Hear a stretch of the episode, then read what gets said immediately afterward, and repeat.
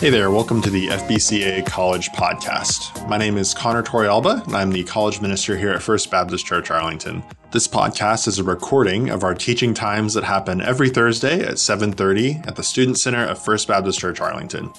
Last week we looked at Galatians 5, 13 through 21, and the focus was on what it looks like to live out a healthy relationship with God, walking by the Spirit. This week, we looked at Galatians 5 22 through 26 and focused in on the fruit of the Spirit. Our big idea was that the fruit of the Spirit is not so much a checklist for our lives, but rather a description for what our lives could look like if we walk by the Spirit. So these are the fruits that we can look forward to. I hope that you find this lesson helpful.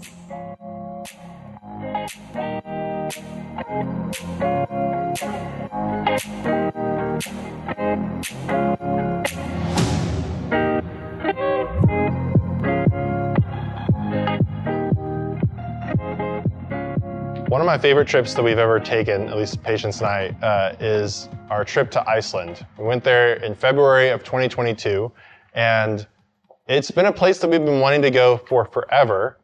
And we had this whole list of things that we wanted to see. And really, I think that a key reason why we wanted to go there was we had heard it was so great. And we'd seen things online, we'd seen descriptions of it, we'd watch the vlogs and everything. I'm like, man, if only we could go there. Um, and so we had our planning in place, we had our itinerary, we traveled uh, in the midst of COVID times, so we had to do like tests in the middle of the night in Iceland. But it all was worth it because of the things that we got to see. Uh, the things that Patience really wanted to see were black sand beaches. Uh, so these are like beaches that are all the sand is from volcanic soil. Uh, it's really incredible to get to see. You feel like you're on another planet when you get there. Um, I wanted to see incredible landscapes as well. But something that was on both of our lists was a place called Blue Lagoon. Has anybody heard of Blue Lagoon in Iceland? Um, it's an incredible resort that's there, and it's this uh, like a hot spring that's in the middle of like the tundra, and there's all these like rocky mountains around it, and snow and volcanic soil and everything, and um, it looks a lot like that around this hot spring. Uh, it's all heated by like a geothermal plant and everything, and they have a resort that's there at this hot spring, and you can opt for the fancier package, or you can just go for the day and just like enjoy the hot spring. We opt for the fancier package because we're bougie like that a little bit. Um, but we were like, you know what? When is the next time that we're going to be at Blue Lagoon? So we might as well spring for the fancier package. And never in my life have I experienced such luxury. Like getting to the place and like signing in, and the person saying, "Ah, oh, yes, right this way, sir." It was incredible. Like, if you've never been right this way, sir, before in your life, or ma'am, uh, it's pretty cool. Uh, it's not happened much since. Um, but after we check in, we got this cool like wristband that let us like scan into certain places, and we got our own special towels, and it was cool. Um, but you get changed into your swimsuit, and then you get into the water, and I have a photo of kind of what Blue Lagoon looks like. Uh, ooh, uh, it was pretty cool. And so the water has this like pale blue color to it. It just has to do from like the natural like minerals in the area and stuff like that. It's really hot water, which is nice because it's all snowy around it. But uh, when you get into the water, it has this like weird soft kind of texture to it. It, this is a bad analogy. No, I'm not gonna do that. I was gonna say like it's kind of like swimming in milk, but that wouldn't help, right? That's that would be a thing where you're like, now I'm not into it. Uh, but it's this like weirdly soft water that uh, you get to get into. It's really good for your skin. They give you face masks that they make from like the natural like dirt around or something like that. I don't know how it works, but it was fun. Uh, they gave us different face masks we got to wear and like wash off in the water and everything. Um, and it was incredible. At the end of the time that you're in Blue Lagoon, you go back to your hotel room if you've got the resort package like we did. Um, you go back to your hotel room and it's just like, I've never been so relaxed in my life.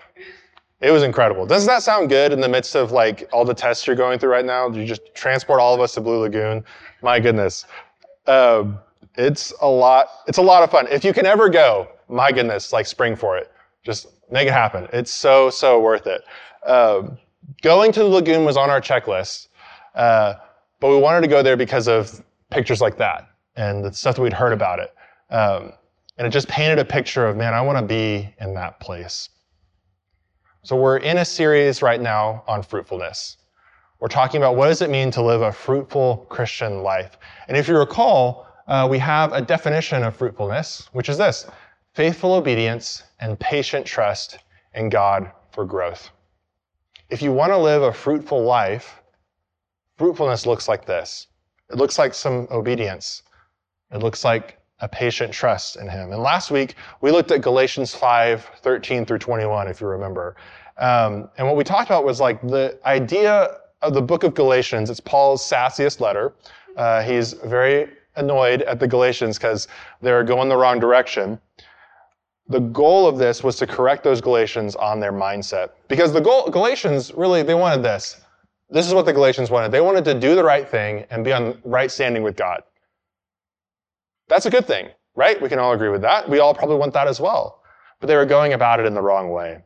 Throughout this letter, Paul points that simply trying to adhere to the law or to a set of things to do so that we would have good works or whatever is not the goal of faith. It's not the point of why we have faith in Jesus. And we'll see this even further in our passage tonight. Uh, we're in Galatians 5, 22 through 26. So flip on over there in case you're not there like me. And when you're there, say word. We're getting there.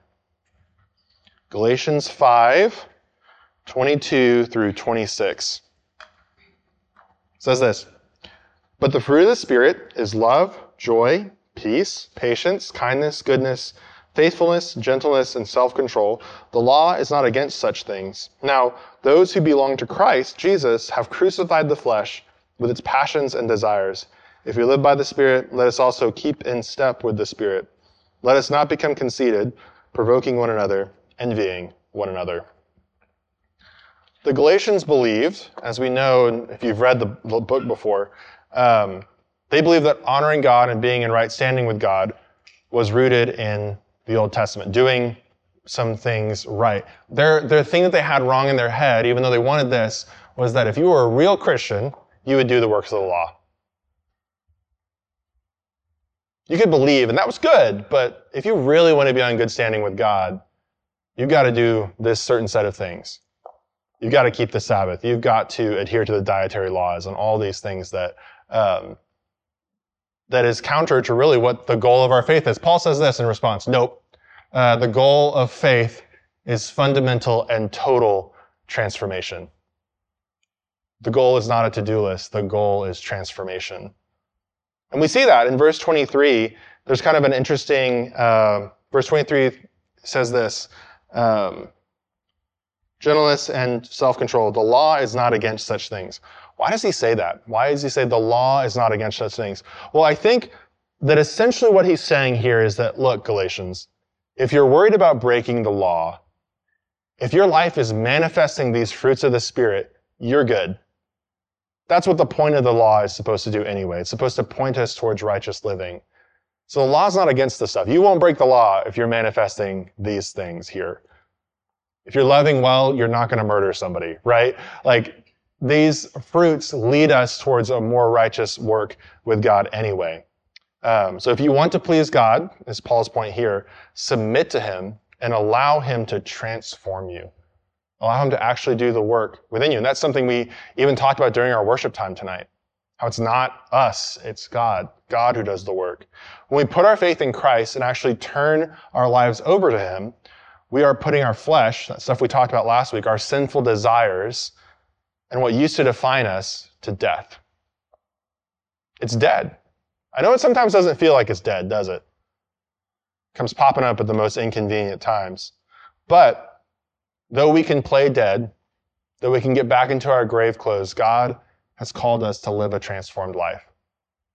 He wants us to be renewed. The Spirit of God actually transforms us into children of God and then empowers us to produce fruit of the Spirit. Things we just read about. And this is really what baptism represents. We got to celebrate Rebecca's baptism this past Sunday, uh, which is awesome. There she is. She got baptized. Um, but it's a great illustration for what we're talking about here when Paul in verse 24 says, Those who belong to Christ have crucified the flesh with its passions and desires. When I was, uh, when I was a kid, I was going to another church. And at that church, when we did baptism, we would say, buried with Christ in baptism. and then raised to walk in newness of life. Here we say raised to live a new life. That's what we have on our t-shirts and everything like that. I like this statement though, don't tell anybody, but I do like the statement, raised to walk in newness of life. There's a bias there because I grew up with it. But I think that idea of you're raised to a walk with Jesus. A journey, a new life, a new way of doing life with Him. Um, which is what baptism is meant to represent. It's not that it's not doesn't save you, doesn't wash away all your sins.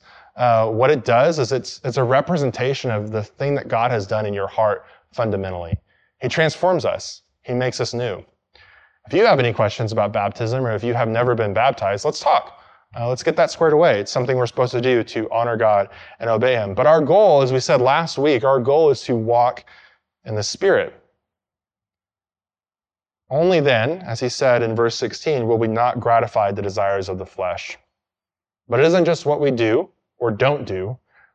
Rather, I think that a, a shallow version of Christianity is being overly concerned with what not to do. I think a deeper version of Christianity is what does it mean to be Christ like?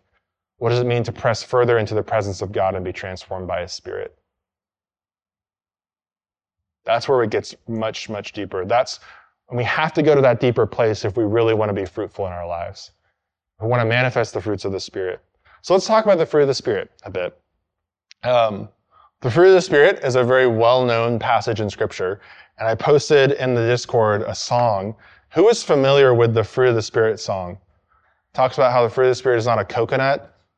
If you're like, what the heck is that song? Here's the thing. You gotta check it out. It's in the Discord. If you're, if you're not in the Discord, you're missing out. Um, but uh, it's a well-known passage of scripture because it's just a good thing to keep in mind about, man, what does it mean to walk in the Spirit? And I think all of us have some kind of a song if we grew up in church that associates with the fruit of the Spirit a little bit. Um, we even talked about the fruit of the Spirit a couple weeks ago in Sunday school when Wayne was teaching. But when I look at that list in verses 22 through 23, how am I supposed to understand it? What's the purpose of Paul giving us this list?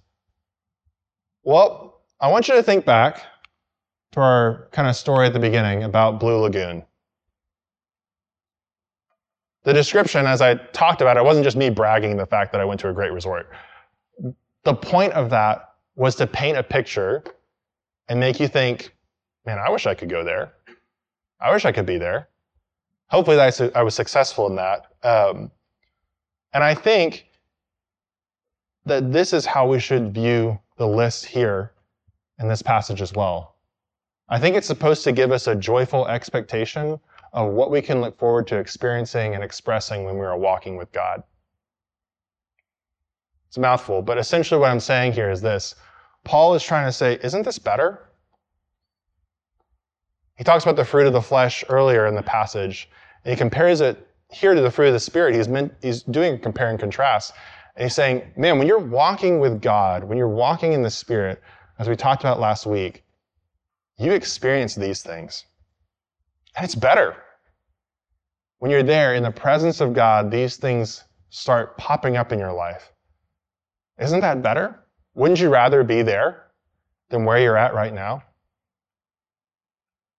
That's a freeing way to look at it because if we're not careful, we can look at this as a checklist as okay, where are you weak in? And it's good. It's good to like look at it and say, okay, am I really, am I just lacking in my self-control? Am I lacking in my joy or something like that? It's, it's good to do that. But I think if we're not careful, we start making this a works-based thing.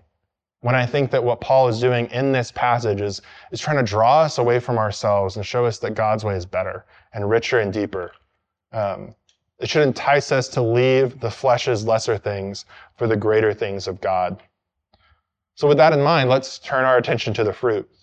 And there's a lot of different ways you can categorize the fruit of the Spirit and say, like, this one's outward focused, this one's inward.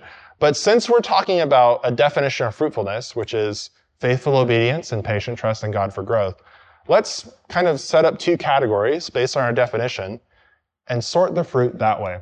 I think we can look at kind of these two ways of sorting it out. Faithful obedience, I think, encapsulates action. Right? We're obeying, we're doing something. And then there's an attitude that we have, a patient trust. A patient trust in God for that growth. Let's start with the example of love. Um, love I've said it so many times before here, but we've defined love as wanting God's best for someone and taking action to see it happen. That's what Jesus did on the cross. That's how God expressed his love to us at the highest level is the gospel. When we love in this same way, it redefines everything about us. Love isn't just an emotion. It's not just something that we selfishly pursue for our own self actualization. Like, it's a way that we become Christ like. We're trying to help other people experience God's best for them. Love is a, is a deep and rich thing. It's to be the defining characteristic of the Christian, which is what Jesus says in verse thir- in chapter 13, verse 38 of John. He says, They will know you, they will know that you're my disciple if you love one another. Are we known for our love? Why does Jesus say that? I think he says that because it encapsulates the gospel. Love isn't just this emotion or this feeling, but instead it's an action and a, and a lifestyle that flows out of intimacy with God. When you're closer to God, when you're in His presence, when you're taking time with Him and knowing Him, and I, and I love what was said during worship. It's not just about reading your Bible, um, but it's about being with Him, being still and listening and being in His presence. When I do those things, I am empowered to love because of how loving he is towards me. It's, in, it's incredible. We love because he first loved us. And 1 John 3.18 connects love and action very, very clearly. If you want to check it out at some point. It's one of my favorite verses, but it says, Dear children, let us, let us not love with word or, uh, or speech, but with, with truth and action. It's wanting us to do things, not just say we love people. So I think that we can clearly put love under the Faithful obedience category. Agree? Yeah, nods, nods. We'd love to see it. Uh, but what about joy? Where do we think joy goes? Patient trust. Spoiler alert. I didn't realize that was the next slide. There it is. Uh, that was a very easy quiz. Uh, let's talk about joy, though, for a second. I think joy is rooted in hope and confidence. If you want to have a joyful life, there's a fundamental hope in Jesus a hope that he's good, a hope that he's still with you. And he gives you some confidence as well to, to face the day and the things that are going on. This isn't some constant grinning. It's not some constant, man, that person is always happy. Um, but there's this underlying light that's fueled by the hope of Jesus. It's an attitude at the end of the day that's expressed by your behavior and your countenance. You might not always be smiling, but is there a light about you? If you draw near to Christ, you'll have this kind of joy. The next one is peace. Where do we think peace goes? Patient trust or faithful obedience?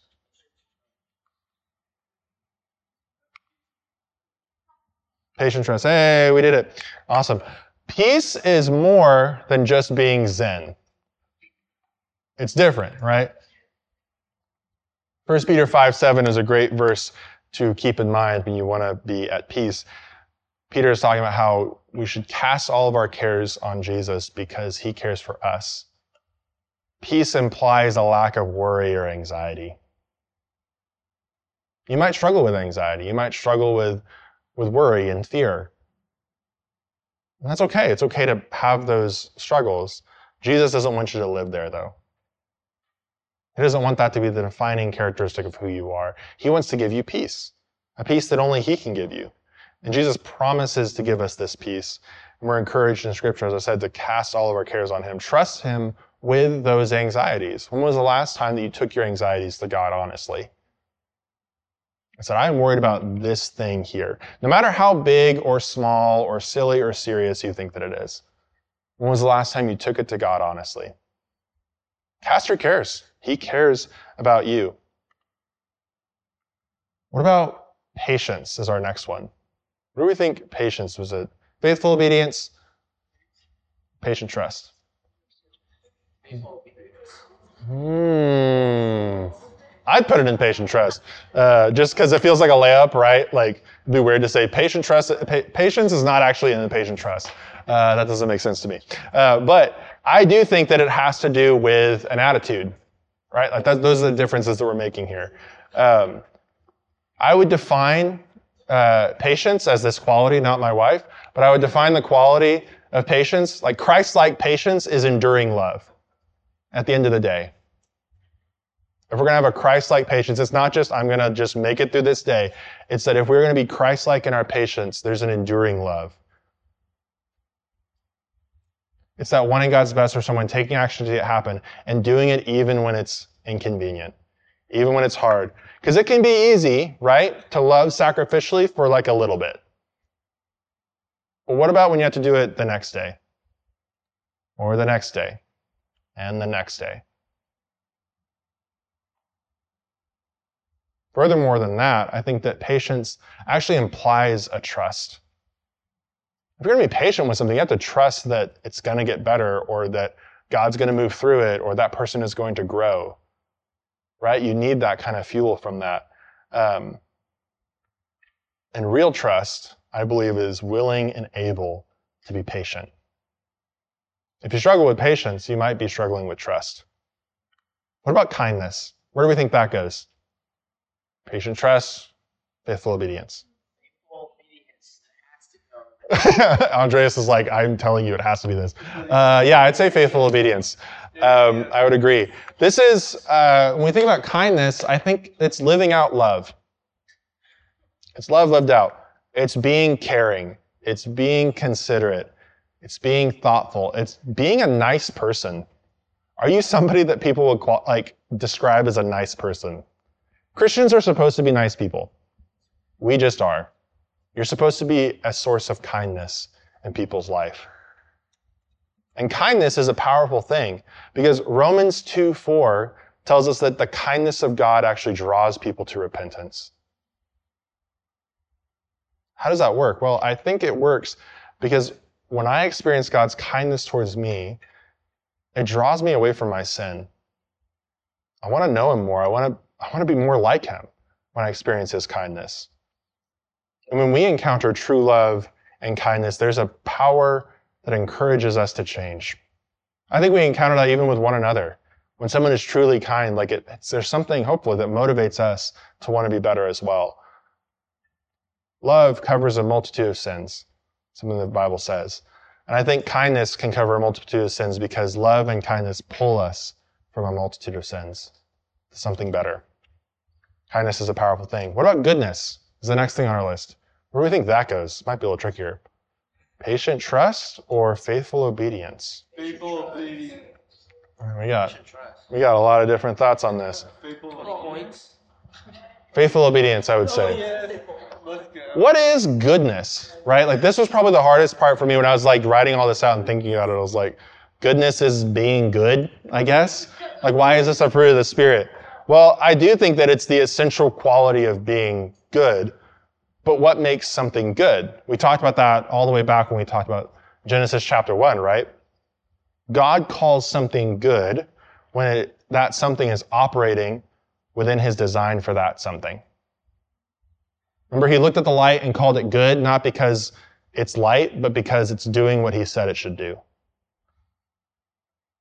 He looked at a giraffe and said, That's good, not because it was cool looking. It was, but it was also because it's doing what he designed it to do. So, in this respect, I think that perhaps we can think of goodness as the character quality of living as God intended. Living as God intended. It's worshiping Him, it's obeying Him. Not so that He'll love us, but because He loves us, because His Spirit's within us, this wells up and just manifests in our life. What about faithfulness? This one should be a layup. Faithfulness, faithful obedience. Yes. Yeah, we got it. I would say faithfulness goes into faithful obedience. Um, I think it's similar to patience, but uh, I think we can sum it up by saying it's following God even when it isn't easy. Even when it isn't convenient, flashy, or popular. Not just when everybody's watching, um, but when you're in the seclusion of your dorm, when you're in your room, or when you're around a certain group of friends. Are you going to stay faithful to Jesus? Are you a faithful Christian? When you examine your life, are you? The good news is that if you struggle with faithfulness, um, you're not alone, which is good, right? But the better news is that if you want to be more faithful in your stand against your desires, faithfulness flows from intimacy with God. Again, it, it's not just do better. That's not the word of the gospel. The gospel is that, hey, God has done it. Live in that, rest in that, draw near to Him. This is true of all the fruit that we're talking about here. But faithfulness is not grown by trying harder in our own strength. It's grown by truly connecting to the presence of God consistently. That was what we talked about when we talked about walking with Him. God provides us with the strength that we need to be faithful to Him. What about gentleness? Gentleness, where do we think that goes? Someone in the back over here, what do you guys think? Faithful obedience. Survey says faithful obedience. Incredible, incredible. Thank you. Um, gentleness, I think we can sum it up by saying it's humility and sensitivity lived out. Patience worked as a preschool teacher for a number of years, and I've been around her when she's worked with little kids, and one of the things she says, maybe this is the thing that they all say, correct me if I'm wrong, but she'll be working with little kids and they'll be like rough housing or something, and she'll say, no, no, gentle hands, gentle hands. Just kind of telling them, hey, let's be gentle with one another. We sometimes need that reminder in our own lives as well. Do we have gentle hands with the people around us? Or do we treat them with our biases? Do we put ourselves first? Or are we being humble and sensitive to what they need? If you're not sure what it actually looks like to live out gentleness, look no further than Jesus and the way that he handled the least of these. The way that he was sensitive towards the woman at the well, or Lazarus and his family, or the children that, that came up to him. There's countless examples of Jesus personifying gentleness for us. And it's a quality of being near to God. When you're near to God, there's this gentleness that comes because you recognize how gentle God is with you in your heart. And it gives you that ability to be that way with other people as well. What about self control? Faithful obedience or patient trust? Faithful. Yeah, faithful obedience. Um, I think it's similar uh, to faithfulness when we think about this. Um, it's saying no to yourself. Romans 12, 1 through 2 is a great passage to look over. Uh, it says, offer your body as a living sacrifice. As I mentioned, it's, it's similar to faithfulness. If faithfulness is saying yes to God, even when it's hard, self control is saying no to yourself, even when you want to say yes. It's that kind of opposite of it. Um, you're saying no to yourself and no to the things that displease God. It can be a challenge to do, but something that's worth just looking at in your life. Not necessarily, man, what sin do you struggle with, but I'm just kind of asking you a general question. Think about this, don't answer this out loud. But do you, do you exercise much self denial in your life in general? If the answer is no, you're going to struggle with self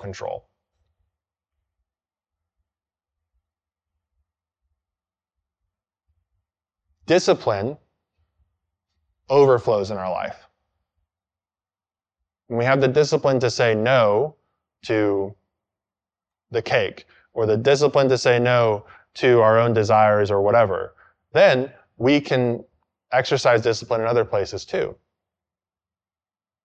Absolutely, this flows from the fruit of the Spirit.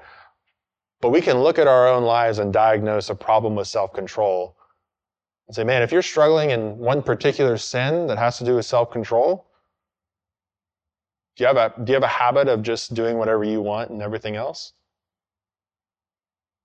Check yourself against that. You might have a habit of self denial. Maybe you deny yourself through working out. Maybe you deny yourself through your diet, or you deny yourself through the entertainment that you do or do not consume. Maybe you deny yourself through certain relationships. All this is great. We have all these fruits of the Spirit. It should be encouraging. But obviously, the question at this point is okay, how do I get there? How do I produce these fruits, right? How do we get to Blue Lagoon? Um, well, the answer is in our definition, right? It's in God for growth.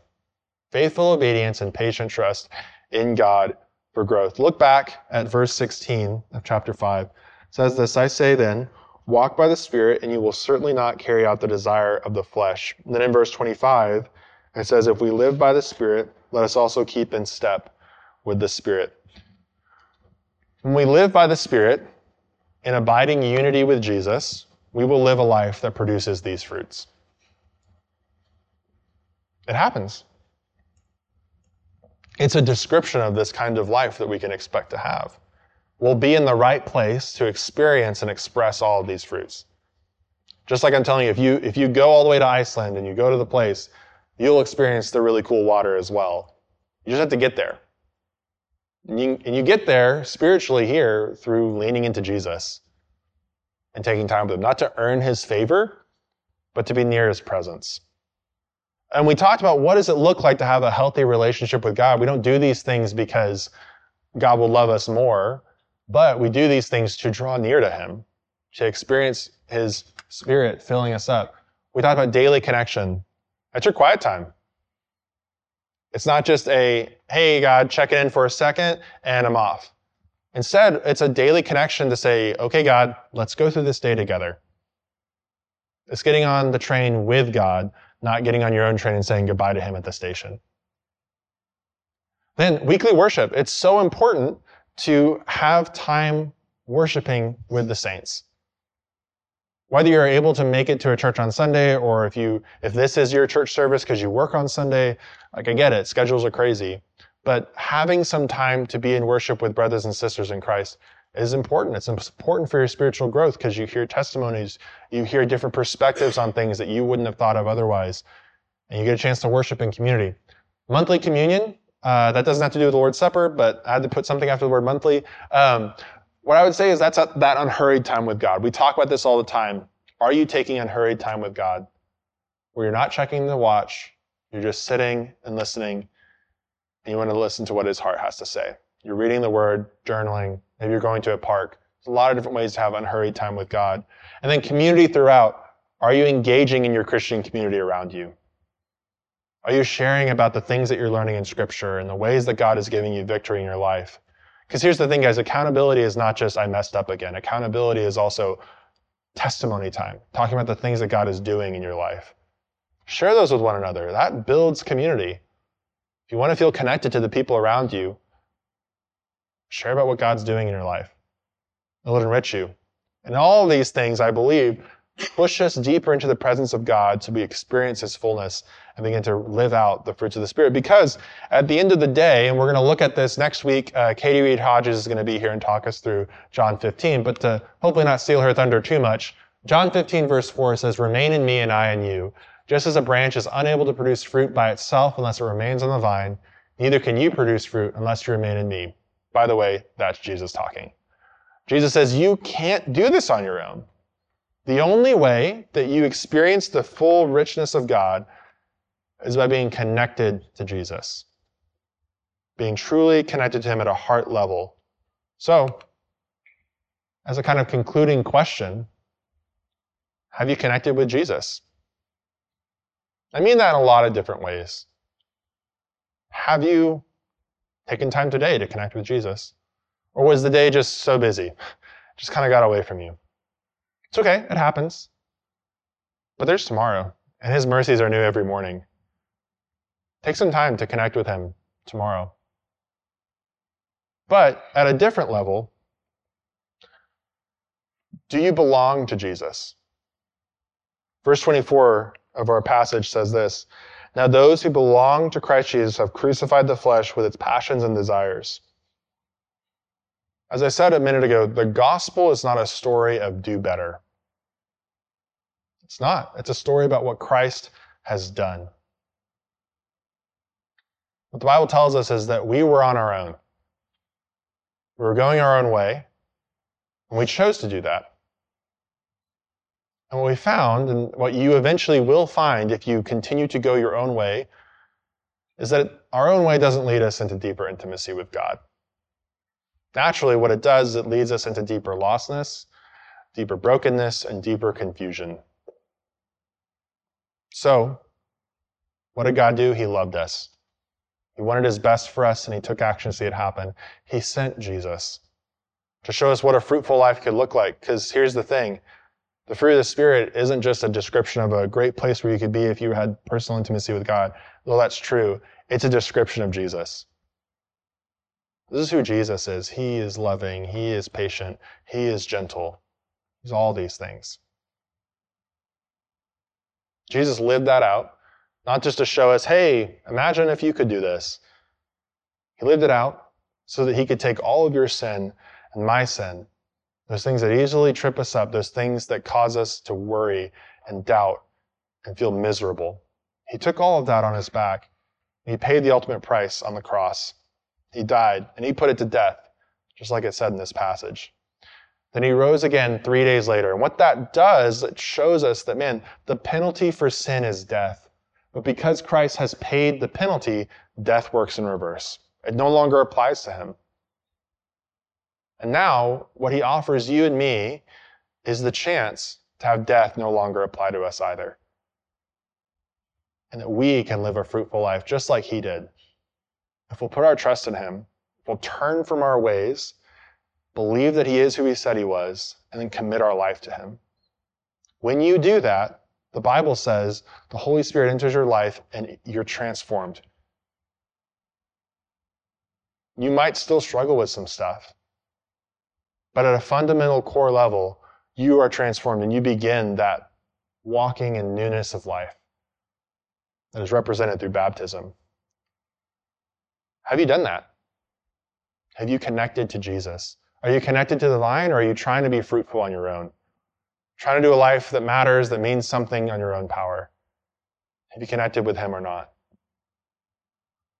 Our challenge and our question as we close out here in our groups in a second the challenge is this. I mean, this, the challenge every week is like, it's optional. You could do this if you want to. I'm trying to give you a, a practical step so that you can grow in your faith. Here's the challenge I would ask you. Schedule a time to have unhurried time with God in October.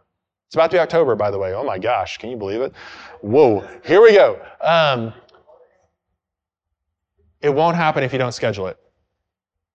It just won't. Like your schedule is busy, my schedule is busy. I want you to look at your calendar. Hopefully, you have a calendar by now. In college, you need a calendar. Uh, and then ask for accountability from somebody in your group that you talk with tonight. Say, I'm gonna, I'm gonna schedule this at this time. Or if you're not sure when you're gonna schedule it tonight, have somebody follow up with you so that you schedule some time to have unhurried time with God. And then the question after that, after you get the, after we all do some scheduling together, um, after you do that, what's your response to tonight? What are you going to do with what we've talked about? Maybe you need to turn to Jesus for the first time. Maybe you've been coming for a few weeks, you've heard about it, and now it's time to make that decision. Maybe you have made that decision, but you've never followed Jesus in baptism, or you have some questions about that. Um, man, let's talk.